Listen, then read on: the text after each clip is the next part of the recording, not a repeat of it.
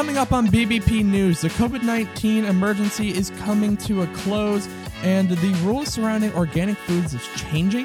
The FBI searched President Biden's beach home in Delaware, and the Fed raised interest rates once again.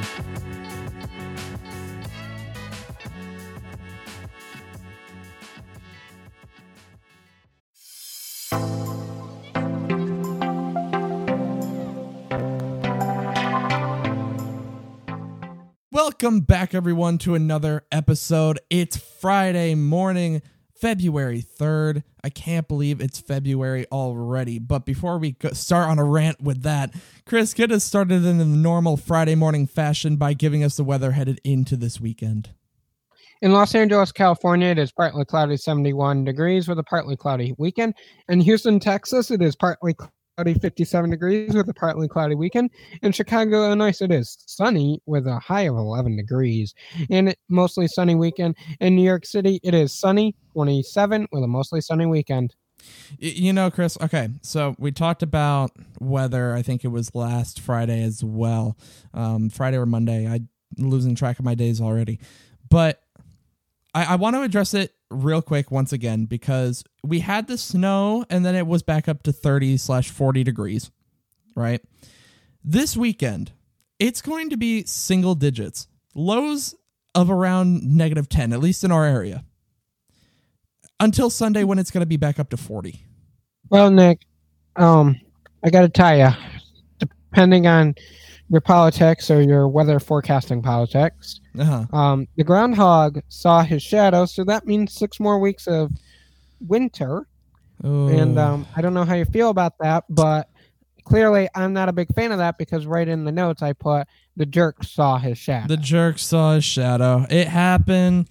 You know, it feels like this happens every year. And I could be wrong. Mhm. I, I'm probably very wrong about that because I don't keep close eye on the groundhog. if we're wrong, make sure you tell us on Twitter. Yeah, if if we're wrong, make sure you follow the links in the show notes. Tell tell me I'm wrong. Uh, whether through Please BBP do. I like when News- people tell Nick's wrong. yeah, either through BBP News or my personal account. Go ahead, send me a message. Uh, so if I'm wrong, just let me know. But it feels like every year the groundhog sees a shadow, and you know we're we're doomed to six more weeks of winter. Um, but maybe that's just my outlook on winter. Yeah. Well, Nick, we got some news to get into. The federal COVID 19 emergency will end in May, so says President Biden. After almost three years of living under the federal public health emergency, the president said it's time to move on. It's also worth noting the Republican controlled House has already vowed to vote on a bill this week to end it immediately. So, what will this mean for you? Well, without this federal emergency authority, possibly up to a million people will lose their Medicaid coverage. The cost of COVID 19 vaccines, treatments, and tests may start falling on patients, and the big pharma companies who produce those vaccines, tests, and treatments can start jacking up the price for these products, and there won't be any more free at home COVID 19 tests. By the way, the approved COVID 19 vaccine will still be available under emergency use authorization. That will not end in May. The president says that the next three months will be used to transition America, providers, and state governments into this new reality. The FDA is proposing a change to the way men who have sex with men are treated when it comes to giving blood. Just in case you didn't know, originally during the AIDS epidemic, gay and bisexual men were completely prohibited from donating blood out of fear of HIV getting into the blood supply. Over the years, the FDA has eased up on these rules. Under most recent 2020 policy, men who have sex with men can donate blood only if they haven't had sexual contact with another man for more than three months. Well, as of last week, the FDA is proposing yet another change. This one eliminates that three month time frame and instead screens the eligibility of all potential donors based on a series of questions that assess their HIV risk regardless of gender. Anyone taking medication to treat or prevent HIV, including PrEP, would still not be eligible. And of course, it's important to note that blood banks always screen the donated blood for various infectious diseases. Now, this isn't done yet. There will be a 60 day commenting period. Then the FDA will review the comments and issue a final rule, possibly by the end of the year. So, if you're a parent out there, you might be wondering what is the right age to allow your children on social media? We know social media platforms let you make an account at 13, but the U.S. Surgeon General is warning that it's way too young and parents should not allow their kids on social media until maybe the age 16, 17, or even 18. Why, you might be wondering? The Surgeon General says those young kids are still developing their identities and how they value their own self worth. And their relationships with the world can get severely skewed if they're constantly scrolling their social media feeds. Just this month, there was a study published by JAMA, the Journal of the American Medical Association, that found the brains of a sixth and seventh grader who consistently check their Facebook, Instagram, and Snapchat form differently than other kids who don't. And you can probably throw TikTok in that group as well. The quote, distinct change in those sixth and seventh graders came from the part of their brains that motivate towards and cognitively control what they consider social punishments and social rewards. In the end, the study found that having skewed perspectives contributed to how kids psychologically adjust to the world and the study says that more research needs to be done on the long term effects of all this. Lawmakers in Washington, D.C. have been looking at how to write laws that protect young kids from these types of dangers. And the Surgeon General said he knows it's hard, but parents in the meantime should use those parental controls built into the apps and band together and try not to let their young kids on social media. So, you know those little organic stickers? It's worth a lot of money, and starting in March, the government is cracking down on it. The USDA has just proposed even stricter rules about what can and cannot be called organic.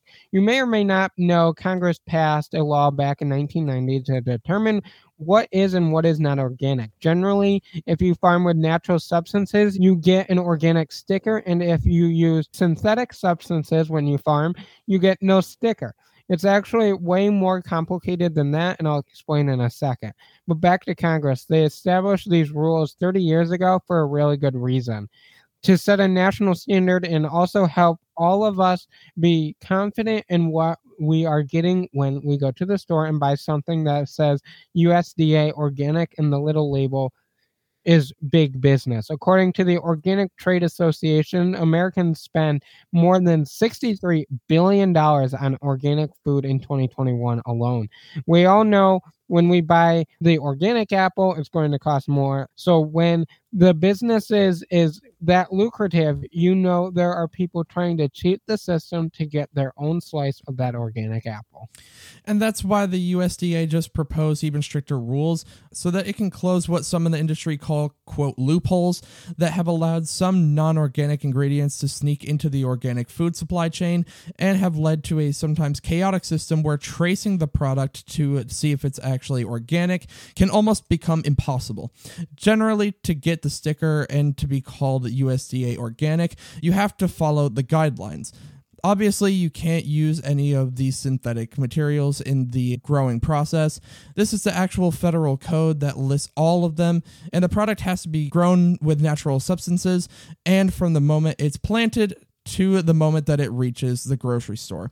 Quote, it has to come from a strict chain of custody through certified suppliers, transporters, processors, and the list goes on. It is really complicated, and the product changes hands a lot. And when there are a lot of hands in something, the organic ball gets dropped, and all of a sudden, the USDA says products produced organically can get mixed up with other non organic products. And don't even get us started on how hard the product is to trace when the supplier is international. But it's not just the supply chain mishandling. Uh, the USDA says that over the years, there's been a lot of fraud in the organic industry, like deceptive representation, sales, or labeling of non organic products as organic. So, because of all of that, the USDA is doing four main things to crack down on all of this. First, they're tightening up the organic control systems. They're improving the oversight of organic products imported from other countries, making sure that those who want to use the USDA organic label understands how to get certified up and down the supply chain, and enhancing the ability for the government to trace those organic products throughout the complicated supply chain. The Organic Trade Organization has been fighting to get these changes for years. Others in the industry say that the USDA isn't going far enough.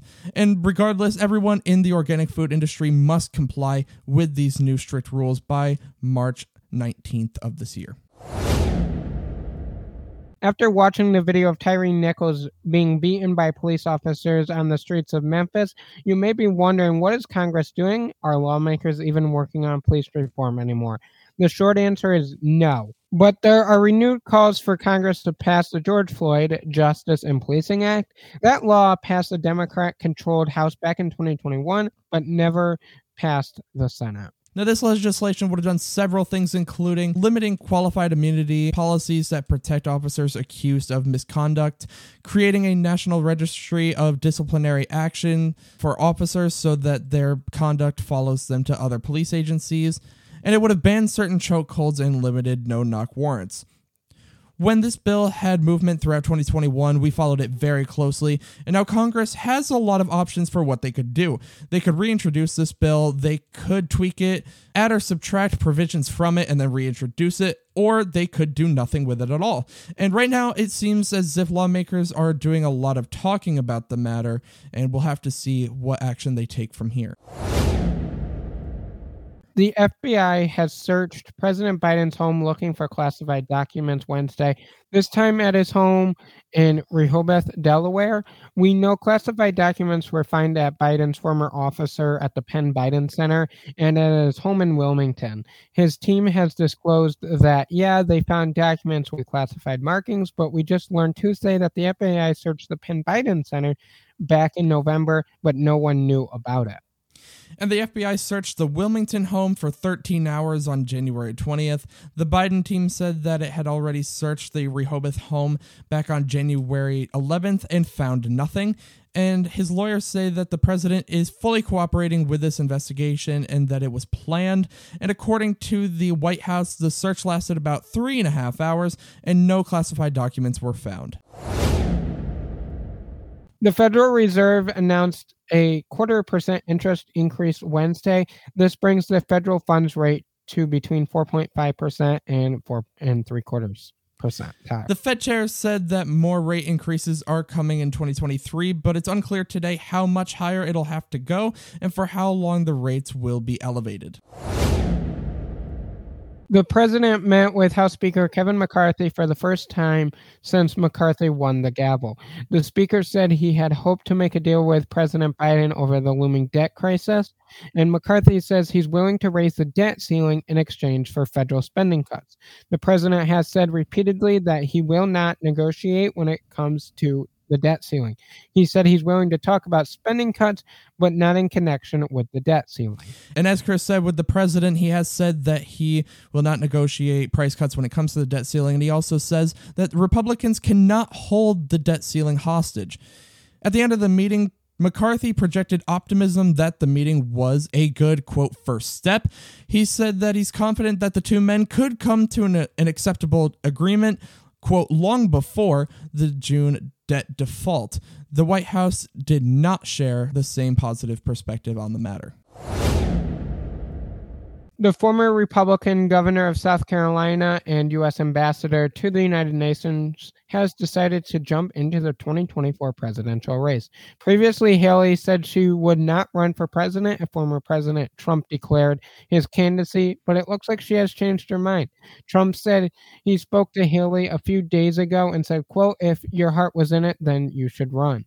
Haley tried to distance herself from Trump after the events of January 6th, but since then, she has come back into his good graces, and we will see what happens with the relationship when the candidacy gets into full swing. Nikki Haley's official announcement is expected to come out on February 15th.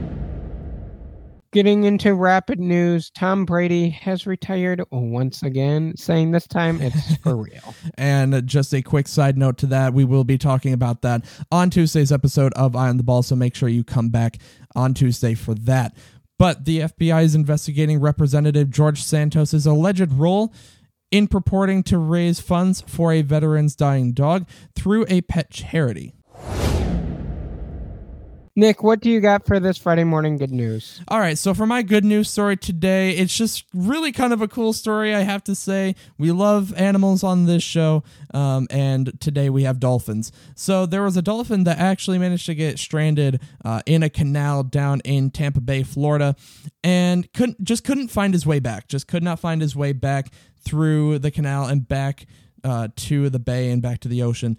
So the thing is with in Florida and in several places there are laws that protect uh you know certain sea animals certain marine animals dolphins included whales manatees and such. That basically says you can't lay your hands on them you can't feed them um, just for their protection.